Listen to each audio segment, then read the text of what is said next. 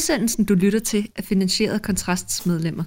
Hvis du kan lide det, du hører, så meld dig ind på kontrast.dk-medlem.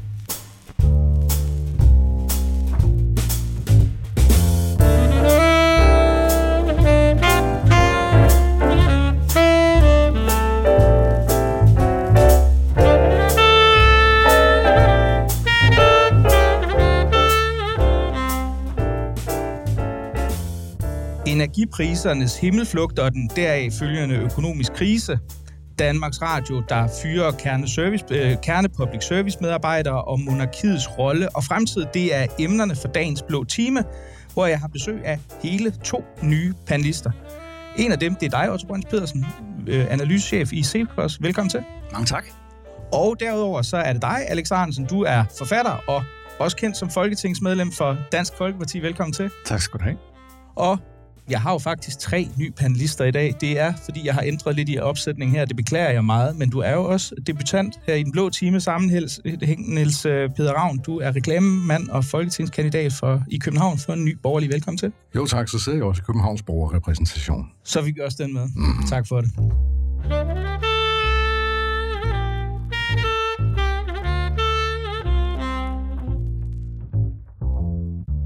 Hissigt stigende renter amokløbende inflation og energipriser på himmelflugt. Hvis man ikke vidste bedre, ja, så skulle man jo tro, det var overskrifter fra en avis i starten af 70'erne, men det er som en virkeligheden anno 2022.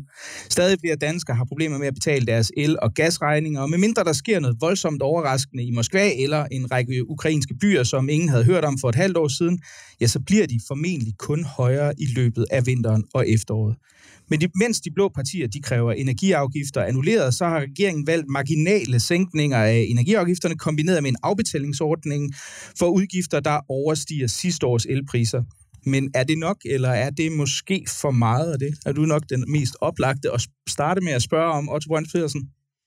Det kommer an på, hvad det er, man, man gerne vil løse. Øh, måske starte med at sige, at øh, energipriserne er ikke årsagen til krisen. Det er et symptom på krisen. Det er årsagen til, at vi har den her krise på energiområdet. Jamen, det er, at der er en knaphed på energi i øjeblikket. Ekstraordinær stor knaphed på energi. Øh, og det får priserne til at stige, og det skal vi sådan isoleret set være glade for. Fordi de der ændringer i priserne, det er i virkeligheden det, der gør, at vi får økonomiseret med den energi, vi har. Så det er simpelthen nødvendigt at have, have øh, priserne til at, at stige. Det har selvfølgelig den, den ulempe, altså det, at vi mangler energien, øh, jamen det gør, at, øh, at, at, at så øh, har vi også det mindre forbrug, og det, det, det rammer os selvfølgelig i, i, i forskellige grader. Det kan man prøve at gøre noget ved, men øh, man, man skal nok lade være med at pille for meget ved energipriserne, og specielt at sætte dem ud af kraft. Øh, det vil, det, det vil være, være, være meget uheldigt. Øh, men vi kan sagtens se på, jamen er der grund til, når nu vores privatforbrug, det, det skrumper, øh, fordi vi, vi bliver alle sammen fattige af den energimangel, jamen er der, er der noget fornuftigt at gøre ved det? Og det, det, det synes jeg godt, der er. Men hvad skulle det så være konkret? Ja, altså, man kan sige, øh, øh, grundlæggende set, hvis man skal have, hvis man skal have mere privatforbrug, eller mere plads til private forbrugsudgifter, som er blevet dyrere, jamen så, øh, så skal man have mindre offentligt forbrug. Sådan er det faktisk. Altså det, det, det, det, ligesom, det øh, øh, binder, hvad, hvad vi har af ressourcer. Og det man så kan gøre, det er, at man kan, man, kan, man kan dele nogle af de her penge, man kan frigøre ved at have mindre offentligt forbrug, dem kan vi dem kan vi frigøre, øh, dem kan vi dele ud ved at sætte øh, nogle skatter ned, øh, så vi øger folks, øh, folks indkomster. Øh, og der vil min normale anbefaling være, at man sætter de mest forvridende skatter ned. Og der har vi så et lidt pudsig situation her i Danmark, det er, at nogle af de mest forvridende skatter, vi har, dem har vi faktisk på energiområdet. Så selvom det egentlig ikke giver så meget mening, øh, at vi sætter energiafgifterne ned på et tidspunkt, hvor der er stor knaphed på energi, og specielt ikke, hvis vi gør det i konkurrence med hinanden i EU, øh, fordi så skubber man bare prisen før afgift i vejret. Men netop fordi vi har øh, så øh, forvridende og skadelige afgifter, specielt på el, jamen, så giver det faktisk meget god mening at sætte øh, elafgiften ned. Der er også nogle af de øh, afgifter, vi har på varme, som efter den grønne skattereform er blevet er, er havnet for højt. Så dem, så dem kunne vi også godt sætte ned. Men det er helt afgørende. Øh, at den helt afgørende gevinst ved det her, jamen det er den langsigtede gevinst. Øh, og derfor er det en meget dårlig idé at sætte dem ned midlertidigt, sådan som der er, er nogen, der gerne vil sætte dem ned midlertidigt. Jeg ved ikke, I, I er i hvert fald meget stærke fortalere for at nedsætte energiafgifterne i, uh, i ny borgerlige. Uh, øh, har I så sådan en, uh, en plan til, uh, til, til tilsvarende sænkninger af det offentlige forbrug i, uh, i baghånden, som I ligesom kan kompensere med, så uh, inflationen ikke løber fuldstændig amok? Jamen, vi er jo helt enige i det, som Otto siger, at selvfølgelig skal vi, uh, selvfølgelig skal vi for eksempel sørge for, at det offentlige forbrug, det, det falder. Det er klart, når, når danskerne bliver nødt til at spænde livrem ind, så bliver staten også nødt til at øh, spænde livrem ind. Og derfor så foreslår vi jo blandt andet at, øh, at lægge en kraftig dæmper på de forskellige anlægsarbejder, som er planlagt allerede. Vi mener jo, at øh, man i hvert fald for en periode, for eksempel frem til næste sommer, når øh, fyringssæsonen den stopper igen, at så kunne man for eksempel fjerne momsen på, på energiforbruget. Det synes jeg vil være rimeligt, fordi det er rigtigt, at der er knaphed, det er 100% sikkert, men vi bliver jo altså også nødt til at tænke på ganske almindelige danskere, som, øh, som rent faktisk sidder og er meget bekymrede, og der er jo flere og flere, der kommer i, i alvorlige problemer med det her, men øh, kunne forleden dag høre fra nogle af energiselskaberne, hvor mange der rent faktisk ringer ind til dem nu, og skal have forskellige afbetalingsordninger allerede. Det er, øh, det er ret alvorligt før vi, vi lægger den med momsen over, over til Otto igen, så kunne jeg godt tænke mig at høre dig, Alex. Altså, hvad, hvad tænker du, hvad, hvad er sådan jeres perspektiv på det her? Altså, fordi man kan sige, de sådan voldsomme nedskæringer i, i det offentlige forbrug, det plejer jo ikke at være DF-politik, som allermest udtalt, eller hvad? Ah, det kommer lidt an på, hvilke offentlige udgifter vi taler om. Hvis det er flygtninge indvandrere, så vil vi gerne have dem voldsomt ned. Øhm, i Dansk Folkeparti er vi jo faktisk meget enige med øh, Otto Brøns med hensyn til energiafgifterne. Vi har jo foreslået at og sænke det med 68 øre. Øh, regeringen har spillet med 4 øre. Vi jeg synes, det er en god måde at gøre det på. Og der kan vi også øh, på en eller anden måde håndtere inflationen, og vi hjælper der, hvor priserne for øjeblik gør allermest skade. Øh, og så er der den anden ting, og der er jeg jo ikke analysechef. Altså, jeg er jo politiker. Og det vi oplever som politikere, det er en enorm utryghed blandt øh, danskerne, og især danskere med lave indkomster. Øh, de er bange, at de frygter fremtiden. Og der er det jo selvfølgelig statens og Folketingets opgave midlertidigt at sørge for, at de går for hus og hjem, at de kan klare sig igennem vinteren. Og en af måderne at gøre det på, det er selvfølgelig at sænke energiafgifterne. Men, men problemet er vel, som hvis man ikke har, hvis man ikke har styr i, i inflationen, og det vil vel trods alt markant øge inflationen, hvis man gør det isoleret og sætter øh, eller sænker øh, energiafgifterne med, med de her knap 70 øre, altså, så, så er det vel ligesom at tisse i bukserne, fordi så kommer vi alligevel til at betale flere penge i den sidste ende øh, ud af vores lønninger. Jo, men hvad er alternativet? Øh, folk har svært ved at klare deres øh, regninger. Uh, hvis vi ikke gør noget, så får vi social uro. Allerede nu er der uh, planlagt store demonstrationer i Tyskland, især i, den, i det gamle Østtyskland. Uh, det skaber intern uro. Det vil uh, Putin og hans slyngler uh, profitere af. Så ligegyldigt, uh, hvordan vi vender og drejer det, så bliver vi nødt til at sørge for en vis form for tryghed. Og så må vi bekæmpe inflationen på andre måder, øh, og det er jo Nationalbankens opgave, det er jo øh, den europæiske centralbanks opgave, og det er selvfølgelig også den amerikanske centralbanks opgave at sørge for det ved hjælp af blandt andet at hæve styringsrenten. Men det er vel meget fornuftigt et eller andet sted. Altså, der er vel nogle konkrete problemer, der kan man vel også sige, og det er jo selvfølgelig rimeligt nok, du er jo netop analysechef og ikke, ikke politiker, men der er vel nogle hensyn, som man bliver nødt til at anerkende, at politikere bliver nødt til at tage i forhold til de meget konkrete udfordringer, folk står overfor, også på den korte bane, uanset hvor meget gerne man vil lave nogle langsigtede strukturelle forandringer. Jo, men det handler også om, hvordan, hvordan gør man det her mest effektivt. Øh, og og, og det, det problem, vi har i øjeblikket, det er et problem, der handler om, at folk de har i virkeligheden øh, for lidt indkomst. Øh, og, og specielt, fordi de skal ud og købe meget dyr energi med den. Øh, det problem løser vi bedst ved at understøtte deres indkomst. Ikke ved at prøve at, øh, øh, at, at, at pille ved energipriserne øh, øh, specifikt. Og, og, og det der er jo en kæmpe stor fare for, det er, hvis, hvis, altså, hvis alle lande gør det her, øh, jamen, så ender man altså i en situation, hvor man bare får drevet energipriserne yderligere i, i, i vejret. Så, øh, så øh, jeg vil have fokus på indkomsterne. Vi får faktisk mest ud af pengene, hvis vi sætter de der mest forvridende afgifter ned. Og det er derfor, at det er en god idé at sætte, sætte elafgiften ned, fordi elafgiften er en meget forvridende skat. Den har jo også en meget skæv social profil. Ja, det øh, så det er en af de meget få skatter, vi har, som man sætter den ned, så vil, vil den både øh, øh, have gode strukturvirkninger, og den vil medvirke til en, til en mere ligelig indkomstfordeling. Så det er en god idé. Og, og så hvor, hvor jeg lige må få til, øh, at øh, når vi snakker inflation, så er jeg helt enig med dig, Alex, i, at det er, øh, det er først og fremmest et pengepolitisk problem, og øh, øh det, det skal løses i, i ECB, fordi vi har ikke styr over den danske pengepolitik, fordi vi har fastkurspolitik, så det er, det er primært det, at man skal løse det. Men det er klart, at inflationen bidrager jo til, at der er et indkomsttab, øh, og det er det, folk kan, kan mærke. Så det er mange øh, ting, der rammer samtidig. Øh, men i sidste ende, jamen, så handler det om, at, at vi de ressourcer, der er til, til rådighed, de kan jo bruges, de, de kan kun bruges øh, en gang, og øh, hvis, hvis der skal være plads til mere privatforbrug, jamen så, så er det svært at, at gøre det uden, øh, at der så er tilsvarende mindre i, i den offentlige sektor. Men hvad så med, med bedre forslag om, om øh, momsændringer? Det synes jeg er en rigtig dårlig idé, hvis jeg skal være helt ærlig, og det er jo fordi, øh, momsen er jo en skat, vi har på alt forbrug. Så den, den, den, den, den diskriminerer ikke mellem det forbrug, man har. Øh, så i virkeligheden er momsen, det er en sådan slags indkomstskat, øh, når man ser på, hvordan den virker. Hvis man, hvis man tager og sætter momsen ned specifikt på nogle bestemte ting, jamen så øh, virker det i virkeligheden som et, et, øh, som et tilskud. Øh, og det der med at begynde at give tilskud lige præcis til energiforbrug på et tidspunkt, hvor, øh, øh, hvor vi har knaphed på energi, det er altså øh, det er ikke særlig øh, god brug af pengene. Der vil I få meget mere ud af at sætte, sætte, øh, sætte, sætte skatterne ned øh, mere neutralt, end, end ved lige præcis at sætte det ned der, hvor vi har, har den allerstørste knaphed lige i øjeblikket. Det er modtaget. Men Mikkel, du nævnte før øh, løsninger på den lange bane, men den lange bane er jo også sådan lidt retrospektiv, kan man sige. Og det vi jo ser lige i øjeblikket, det er en, øh, en tendens i befolkningen, så det kunne man læse forleden dag i avisen, at nu er der lige pludselig mange, som synes, at øh, kernekraft for eksempel øh, er en enorm god idé.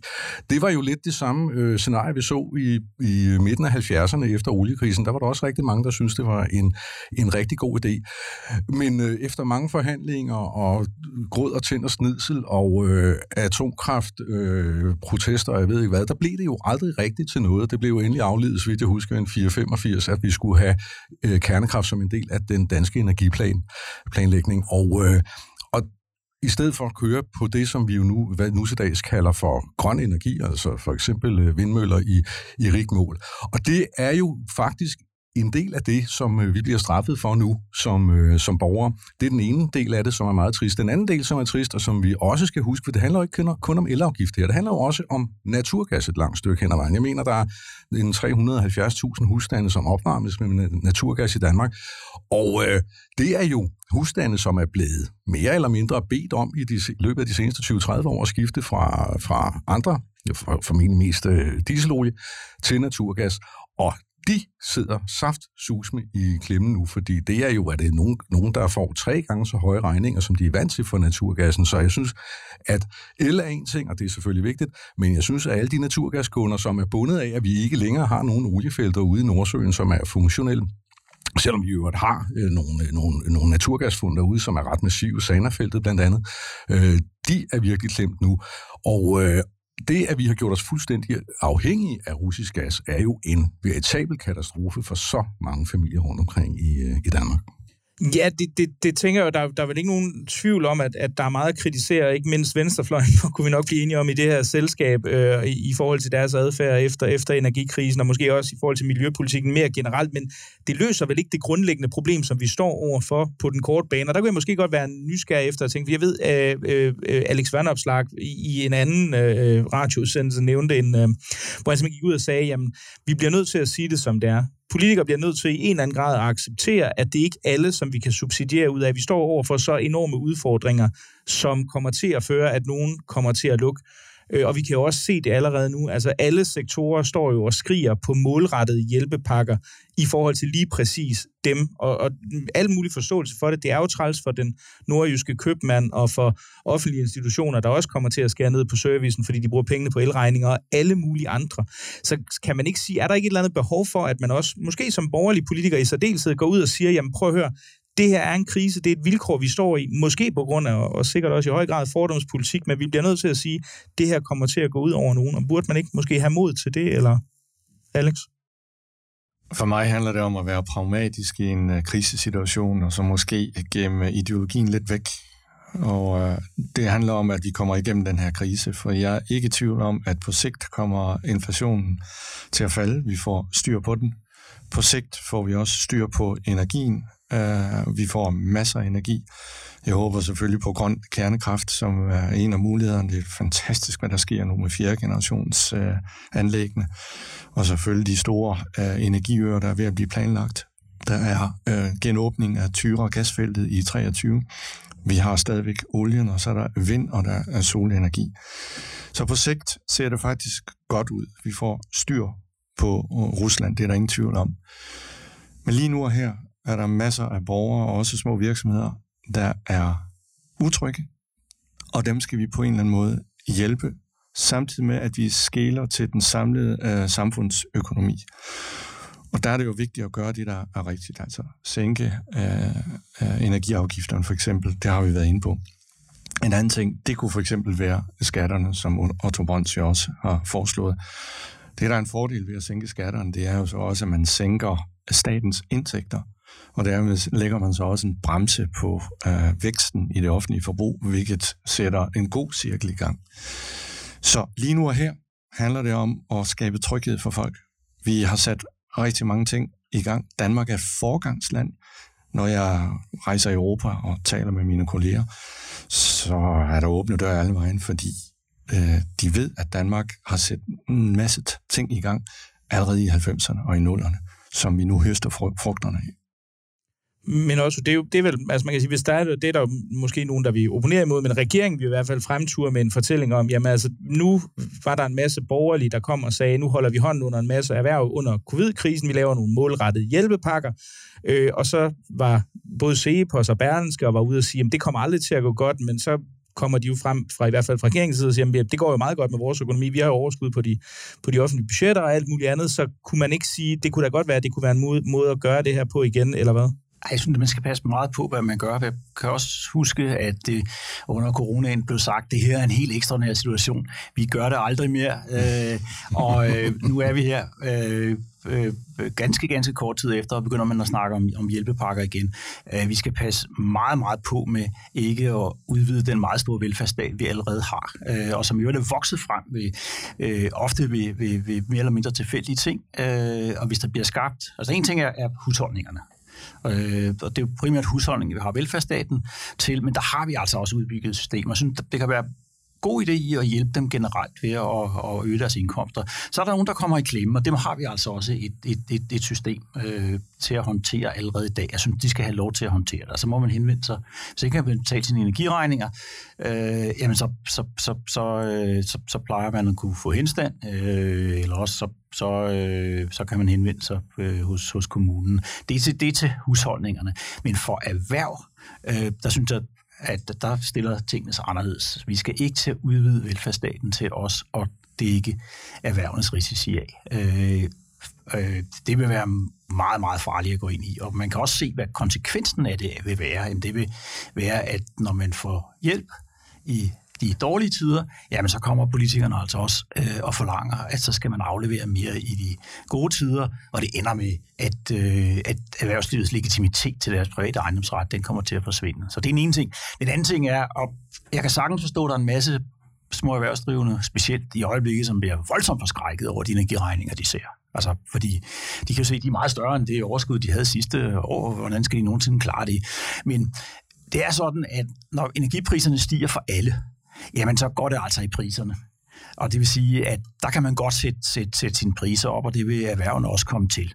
Øh, så, øh, øh så, så de er ikke så klemt, som mange af dem nok tror, de er. Det er klart, at der er nogen, som er meget energiintensive og bruger meget energi.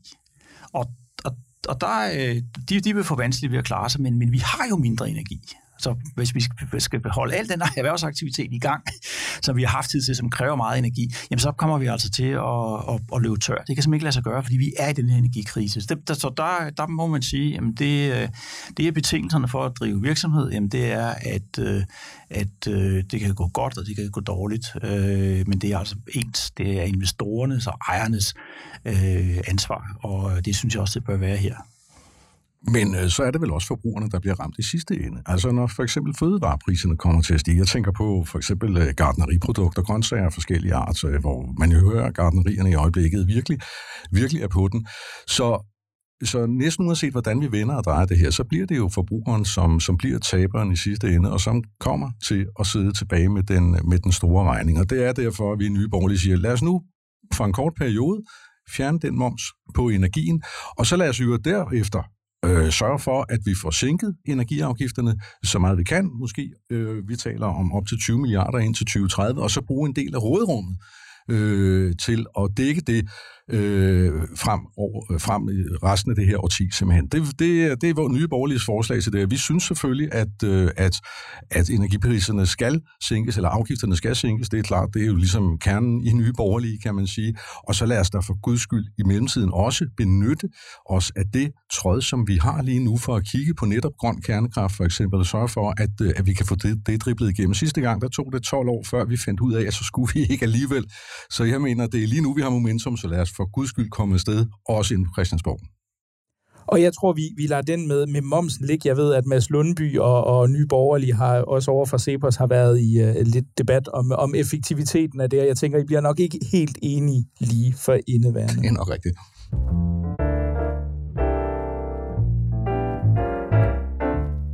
Men som nævnt, så bliver alting dyrere, og det viser sig, at der der også er grænser for, hvad man kan få for 3,6 milliarder kroner. Derfor så har Danmarks Radio besluttet sig for henholdsvis at lukke og beskære en række programmer, blandt andet de journalistiske flagskiber og magasinprogrammer, Detektor og Orientering. Til gengæld så kan de stadig færre danskere, som faktisk gør brug af det, Danmarks Radio glæder sig til, øh, at de i stedet får en helt ny app til deres tv og en masse podcasts, der kan konkurrere med private aktører, som eksempelvis Kontrast.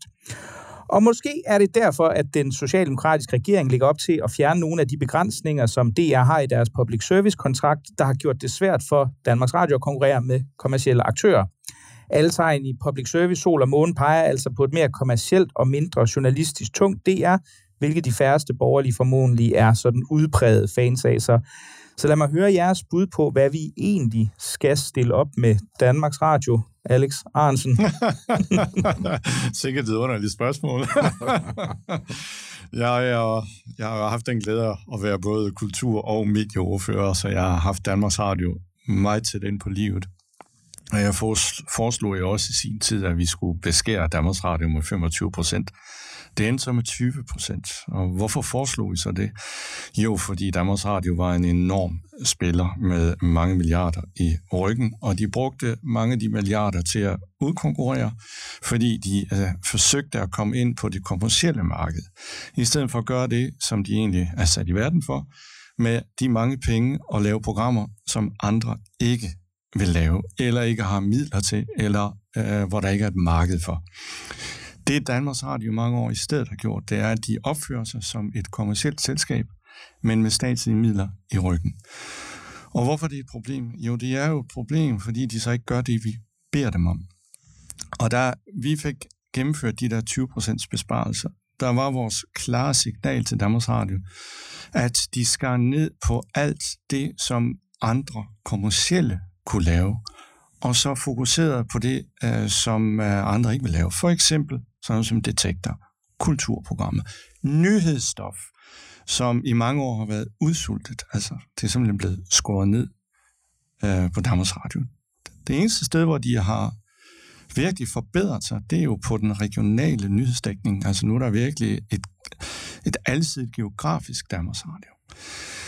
Så det er øh, ret ulykkeligt, hvad det røde flertal har sat i værk. Det, øh, det er jo tilbage til 60'erne, 70'erne og 80'ernes øh, formynderi fra Danmarks Radio. Øh, men med milliarder i ryggen på kom, sådan pseudokommersielt øh, vilkår. Jeg er meget ked af det.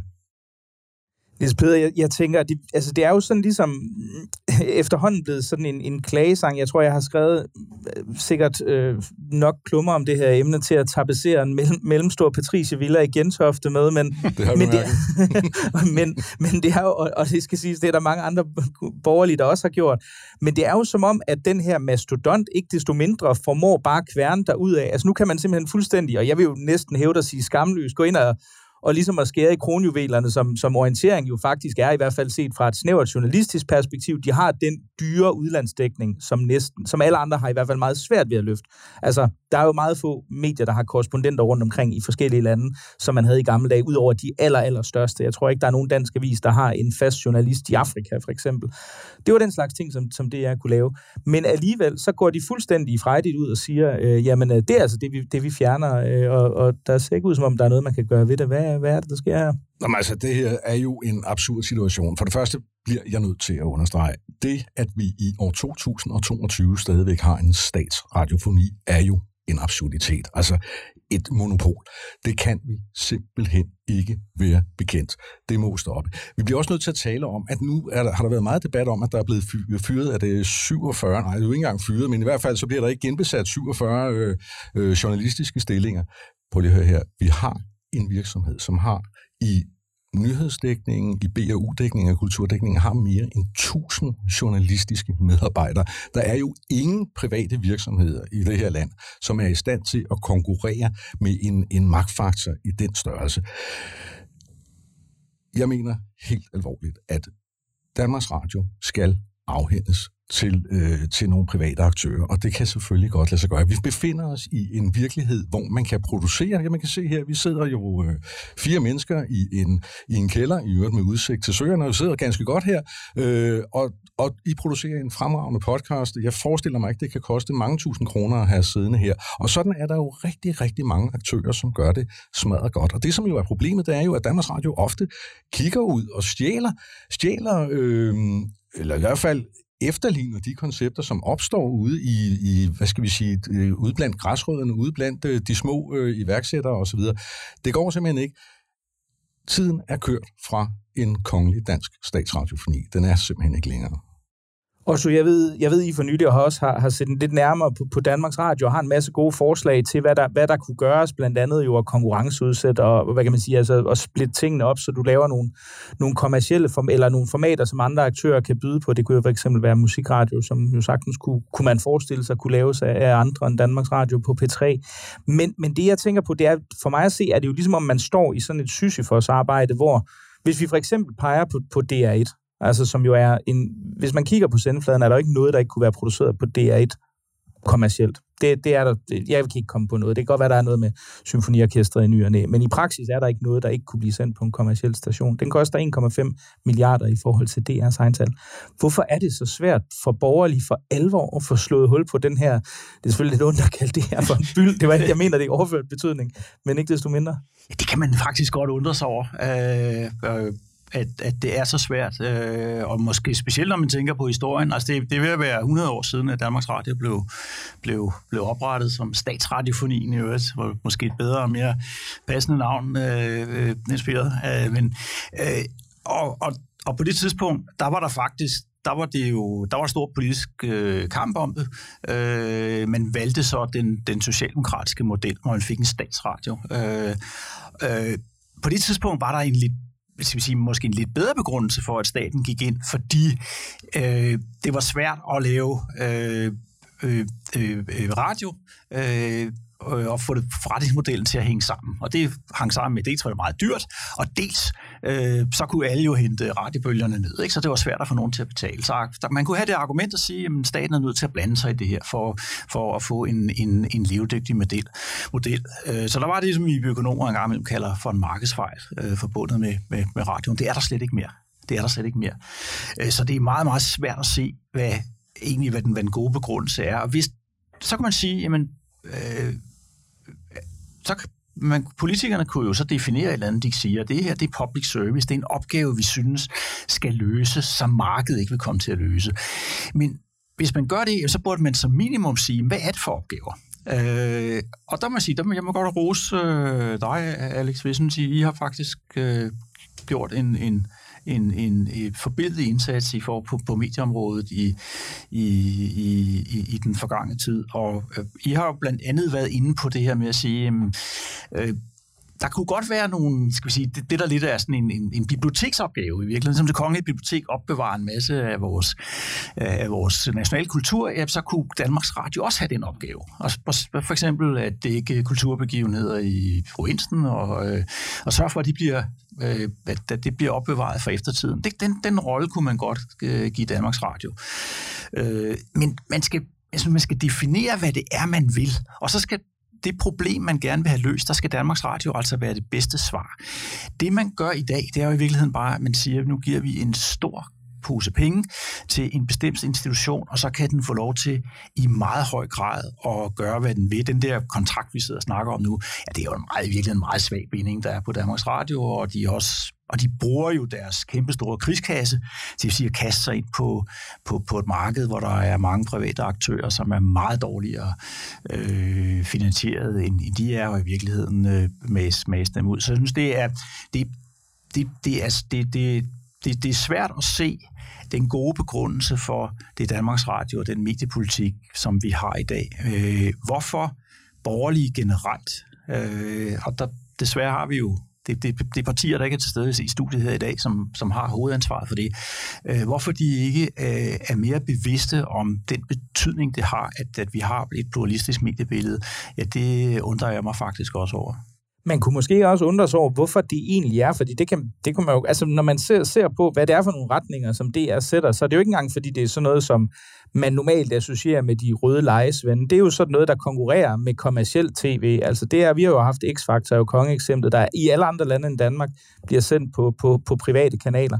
Øhm, så jeg kan jo godt sidde og undre mig over nogle gange, hvad er det egentlig, der gør, at venstrefløjen er så forgabt i, at vi skal have den her statsdrevne konkurrent til de kommercielle aktører, som i øvrigt bliver mindre og mindre populære. Hvis vi ser på igen hovedkanalens del af det, det man kalder share, så ligger TV2 jo suverænt meget højere på næsten alle målinger. Altså det er jo kun, hvis der er en meget stor sportsbegivenhed i ny og næ, i hvert fald løbet af de sidste måneder, at DR kan, kan snige sig ind. Hvad, hvad, hvad er det? Hvad, har du en god forklaring på det, Alex? Ja, der tror jeg, vi skal kigge lidt tilbage i historien, fordi Danmarks Radio har jo tidligere været et redskab til oplysning, opdragelse og også en del formynderi. Og øh, Venstrefløjen blev jo allieret med Danmarks Radio i 60'erne, og derefter kom der jo et voldsomt oprør, blandt andet mod Danmarks Radio.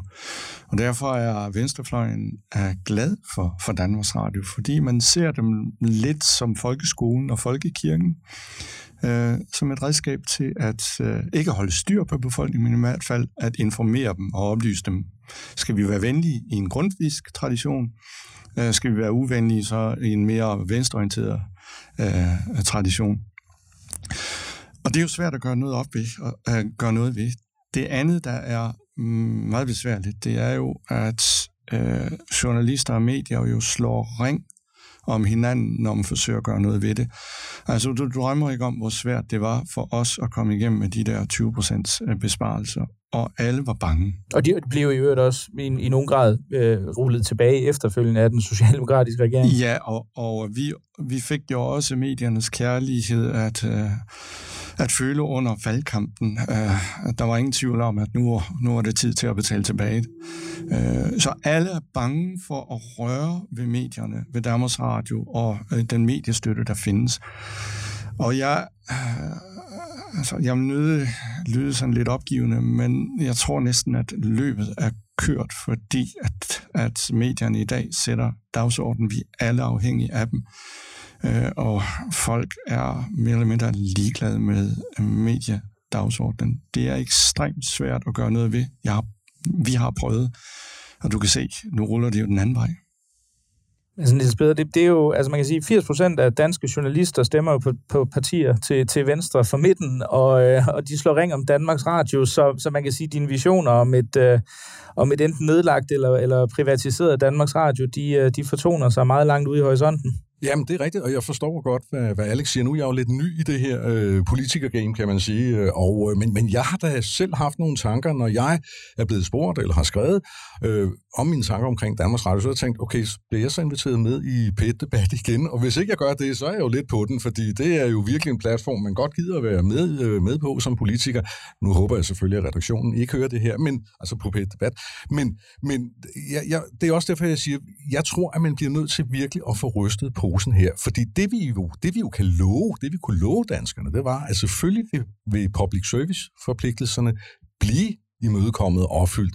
Og, øh, og jeg har en idé om, at man kunne lave en, øh, en public service pulje, altså en sum penge, som ikke var 3,7 milliarder kroner, men som nok var en, en lille smule mindre, hvor, som man så kunne dele ud til de producenter, de kanaler, øh, som... Øh, eller tv-stationer, radiostationer osv., som så var villige til at løfte opgaven for, øh, for at lave disse public service-ting. Øh, og det kan jo selvfølgelig også være drama af for, og forskellige arter, for vi skal jo huske, der kommer jo rigtig god tv-drama ud af, af DR, og det skal der jo gerne blive ved med. Det er også efter en eventuel nedlæggelse af DR, skal vi jo stadigvæk have godt drama. Det er klart, øh, men det kunne også være rart, hvis det måske var drama, som var en lille smule mindre biased end, øh, end det, som vi har set i hvert fald i flere omgange de, de, de seneste år, vil jeg sige. Så jeg tror, altså, at vi som borgerlige politikere skal have lidt mere mod, virkelig tur ryste posen, lave det, som øh, man på godt dansk kalder disruption, og så se, hvordan man kunne vende hele den her bøtte på hovedet. Altså jeg vil sige, drømmen om, om øh, borgerlig tv-dramatik er, er det, det deler jeg til fulde, men jeg, jeg vil sige, jeg vil, jeg vil meget gerne øh, øh, se nogen, det lykkedes at finde en borgerlig instruktør eller manuskriptforfatter.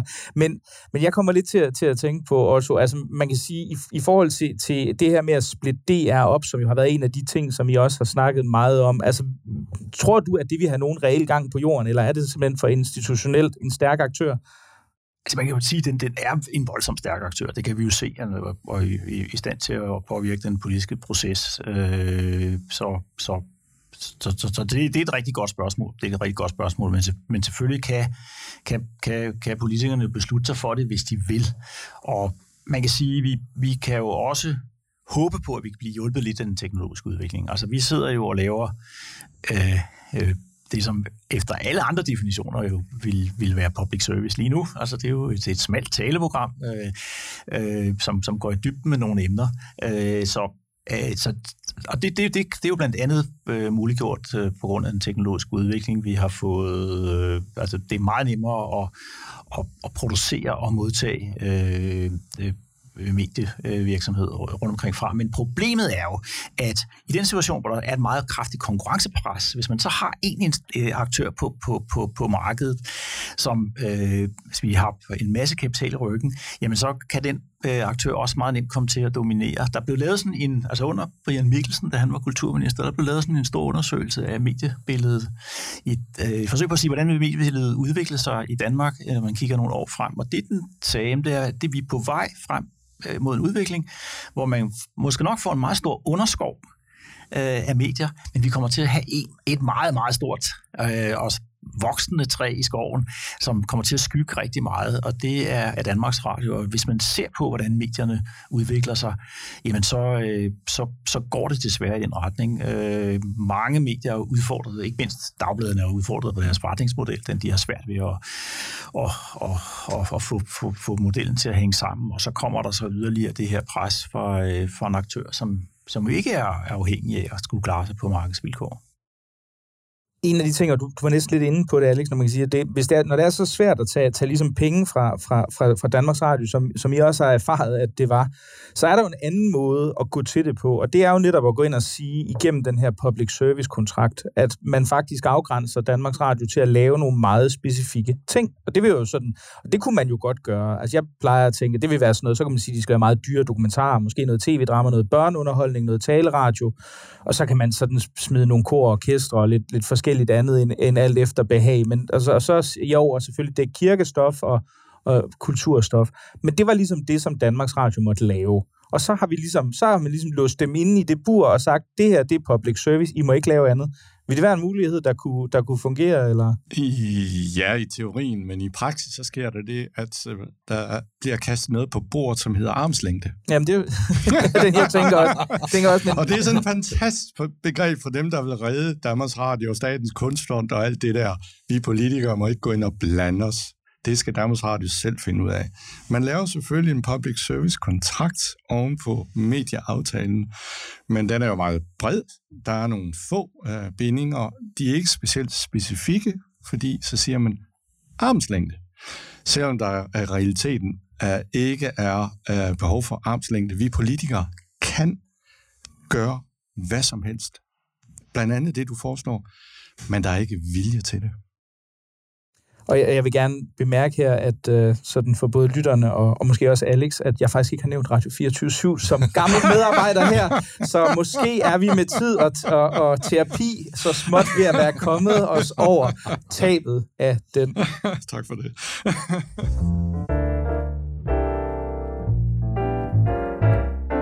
En 70-årig æra sluttede med dronning Elisabeths død den 8. september. Og bortset fra solkongen Ludvig den 14., så var hun den længst regerende monark nogensinde. Men i virkeligheden så regerede hun vel ikke rigtig længere over så meget andet end sin egen familie og nogle temmelig udstrakte besiddelser. I konstitutionelle monarkier som Storbritannien og Danmark, der er koblingen mellem monarkens vilje og folkets skæbne nemlig brudt for længe siden. I stedet, ja, så eksisterer monarkerne på politikerne og befolkningens vilje, og dermed så synes deres rolle, uanset hvad man nu i øvrigt synes om de kongelige, konstant at være til forhandling. Og nu skal prins Charles altså til at skabe sin egen rolle som kongelige, og om forhåbentlig mange år, så kommer kronprins Frederik til at gøre det samme i Danmark. Men hvad siger den store opmærksomhed og de mange kondolence- og sympatierklæringer, som er blevet det britiske kongehus dels om øh, monarkiets øh, betydning her i det 21. århundrede, Niels Peder? Jamen, det siger jo, at man behøver jo ikke at have håndsret over befolkningen, og man behøver heller ikke hverken træheste eller, eller fangehuller for rent faktisk at kunne regere som monark.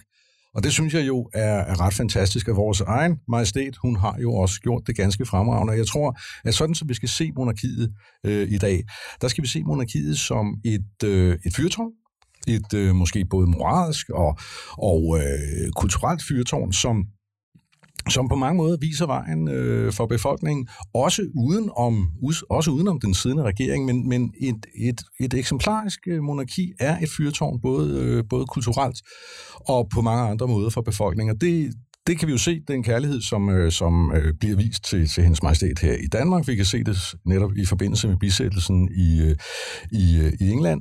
Og, og og derfor så tror jeg faktisk, at øh, monarkiet, så længe selvfølgelig monarken kan imødekomme øh, at, at være det fyrtårn, så tror jeg, at, øh, at monarkiet nok skal fortsætte i mange hundrede år, også i Danmark. Også Brøns, man kan jo sige, sådan i den, i den meget klassiske liberale optik, så er monarkiet vel sådan en slags hvad, gøgeunge i, i, i samfundet, der ellers er baseret på, på lighed mellem mennesker og økonomisk set. Er det positivt for bundlinjen? Nu har jeg selvfølgelig lagt en polemisk over til dig, men hvad tænker du? Jamen altså, man må sige, at øh, monarkiets rolle har jo ændret sig dramatisk i løbet af, af de sidste par hundreder. Øh, og, øh, dramatisk.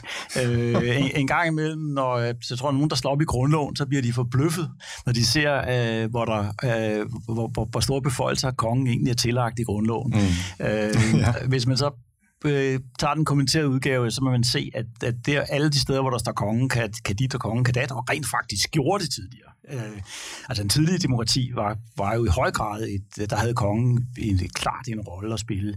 Øh, der er monarkierne, de er kommet, altså de, de er, deres rolle er jo øh, i den som konkret politisk magt er jo, øh, er jo helt forsvundet. I, I Sverige er det skrevet helt ud af, af grundloven, der har kongen ikke nogen, nogen rolle at spille. I Danmark, øh, England, der, har, der er en, en, en, en rolle, men den er fuldstændig bundet. Altså det vil sige, det, det, det er kongen, der udpeger statsministeren, men det, det foregår efter fuldstændig bundne regler. Øh, det er i England er det dronningen, der holder åbningstalen, ikke, ikke statsministeren, men det er en tale, hun ikke selv har skrevet. Hun, hun, hun læser bare op, hvad, hvad, der, hvad der er blevet sagt. Så, så man sige, på den måde har vi ikke længere et monarki i det forstand, vi at monarkiet oprindeligt har været, men det har så fået en anden rolle. Øh, og det, det er nok mere at være hans en symbolsk og samlende rolle, øh, men, men jo altså helt uden politisk magt. Man kan godt forestille sig i helt ekstreme situationer, at Øh, hvis, hvis de politiske institutioner i øvrigt begynder at bryde sammen, jamen så kan monarkiet måske få en rolle igen. Øh, vi har måske set det lidt i Belgien der. Ikke? De har haft meget svært ved at kunne danne regeringer, og, og der har det været sådan, at der har kongen måtte træde ind og, og, og spille en, en rolle, men jo en meget tilbageholdende rolle. Ikke? Men øh, ellers må man sige, det er Øh, den, den, den sidste rigtige øh, spræl, der var i monarkiet i Danmark, det er, var i 1920, der under påskekrisen, hvor kongen forsøgte at eller faktisk afsatte, øh, stats, fyrede statsministeren, øh, og, og, og, og siden da, der har, der har monarkiet jo ikke spillet nogen politisk rolle overhovedet. Og hvad tænker du, altså, sådan, når, som, når, som, som ikke Cepos repræsentanten, er du glad for, ja. for monarken? Ja, altså, jeg synes, øh, jeg, jeg synes, at øh, dronning Margrethe gør det øh, forbilledigt. Hun er virkelig, virkelig dygtig til sit job. Øh, men man kan sige, det er jo så lidt et paradoks, at man skal være meget dygtig til sit job, for at kunne få lov at beholde det. Øh, øh, når man er øh, monark i dag. Ikke? Så tidligere, der der tror jeg, at monarkerne jo i høj grad opførte sig, som de ville. Øh, og det måtte folk så bare tåle. Nu er det jo omvendt. Ikke? Nu, nu mm. skal man leve man på folkets nåde. Man kan jo se uh, Elisabeth, uh, hun har godt nok fået bølger sympati skyllet over sig i forbindelse med sin død, men, men der har jo været kriser i det engelske kongehus, som har, har truet med at og, og, øh, og, og, og, og, skal vi sige, og, og vippe dem, og, og hun er jo strengt taget, altså hvis vi ser sådan på det, så er det jo, altså, det, det er, hun er kommet til, fordi den øh, oprindelige konge blev afsat. Det var, det var, det var det var demokratiet, der afsatte den oprindelige konge, men vi ikke finde sig i, at han giftede sig øh, med, med en fraskilt kvinde, så kom, så kom øh, Elisabeth til. Herhjemme har vi haft fået lidt det samme.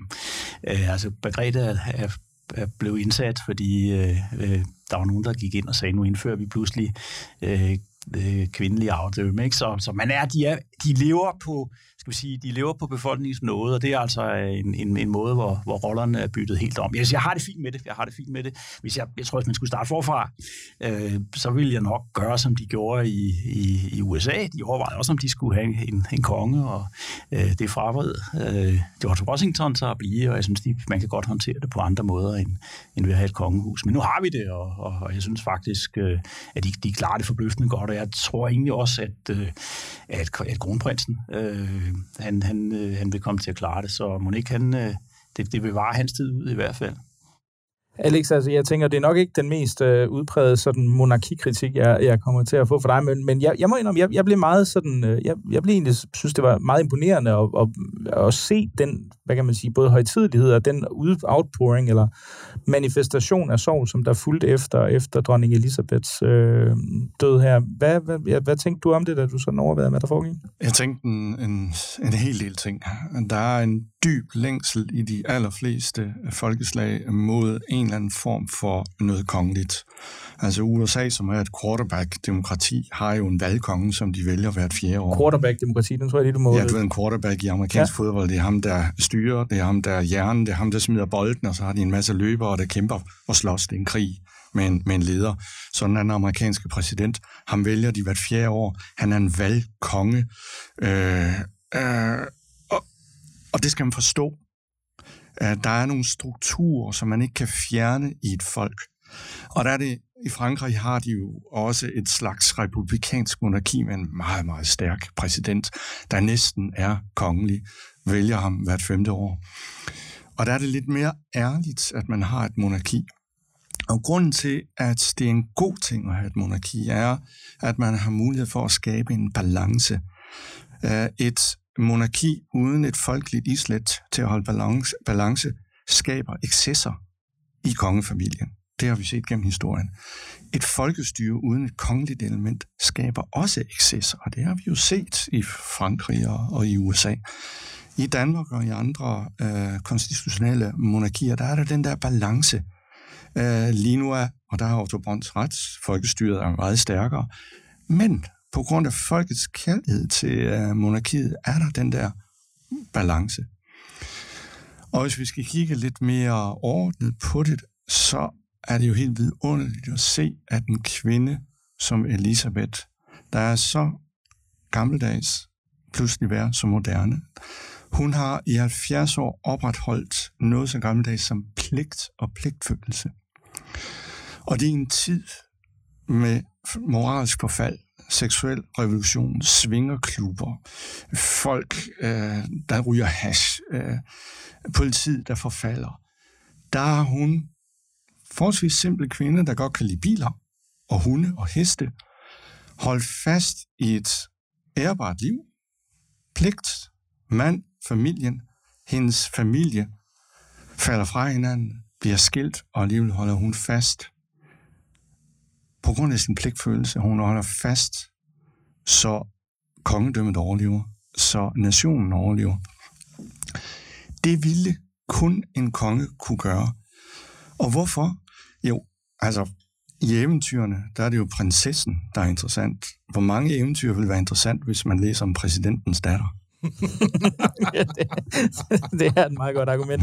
Men, men, men man kan vel sige, der er vel, vi er vel fortilfælde på, at, at, at sådan skandinaviske velfærdsstater kan klare sig uden en dronning. Jeg mener, finnerne sætter ud til at opretholde sådan nogle idéer om national selvforsvar, måske i, endda i markant højere grad, end Danmark har formået at gøre det, og det virker da heller ikke til, at de sådan er forfaldet til de helt voldsomme excesser, udover måske noget med, med sauna og pilegren, men altså, det kan vel godt lade sig gøre at have de her former for, for syreform, uden at det det degenererer på den måde? Det kan godt lade sig gøre. Øh, det er ikke alle folkeslag, der kan, øh, hvis vi tager et land som Rusland, øh, som jo har en længsel dybt i sig efter en zar. Ham har de fået, de har selv valgt ham.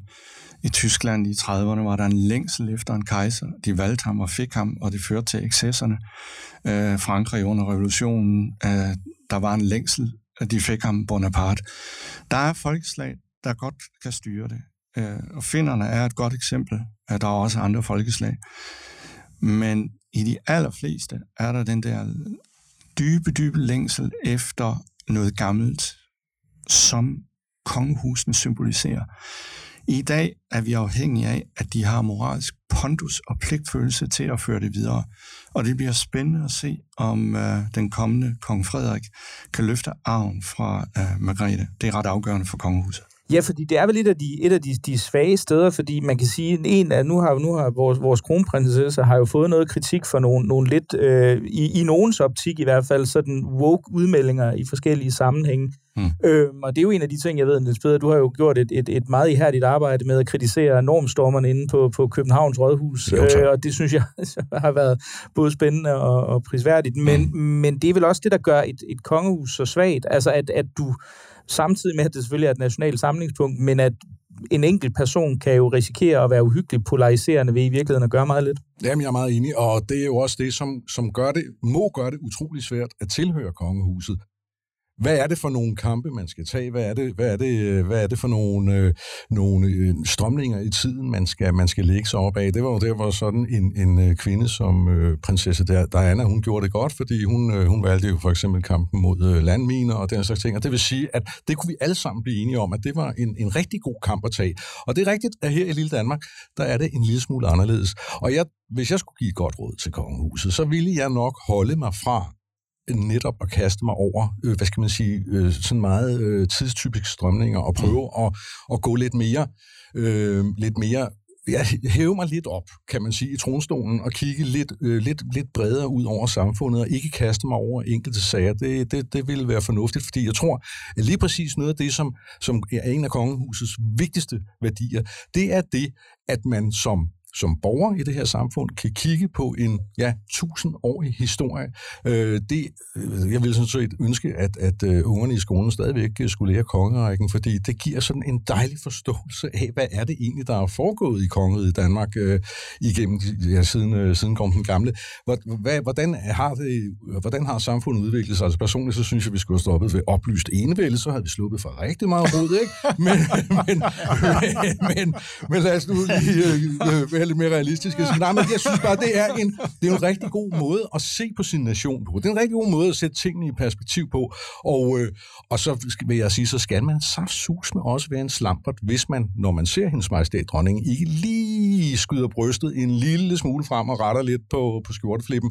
Øh, og, og det er den her det er den her nationalfølelse, som jeg som en lille smule, lille smule nationalkonservativ jo elsker. Og jeg får jo gåsehud bare det, jeg tænker på hendes majestæt dronning. Jeg, skulle, jeg skal i teateret på søndag. Nu har hun lige fået corona. Jeg havde glædet mig til en festforestilling, hvor jeg havde været i samme rum som hendes majestæt, og ja, nu er hun lige blevet sygemeldt desværre. Jeg, skal, jeg går nu ind og ser Holberg alligevel, men øh, ja, og god ved, ikke? Hendes majestæt. Og med, med den hilsen, øh, så var det alt, hvad vi havde for den blå time. Og jeg vil jo sige, Niels Peder, hvis det ikke var, fordi jeg havde begået den øh, fejl her indledningsvis, ikke at nævne, at du faktisk også var medlem af Københavns borgerrepræsentation, så vi har jo have klippet det citat ud, hvor du siger, personligt mener jeg, at vi skulle have stoppet i ved oplyst enevælde, og enten lavet et lille somi-klip eller en virkelig skarp rubrik på det. Men øh, tusind tak, fordi du kom, og også tak til dig, Otto Brøns Petersen, og til dig, Alex Arnsen. Selv tak. Selv tak.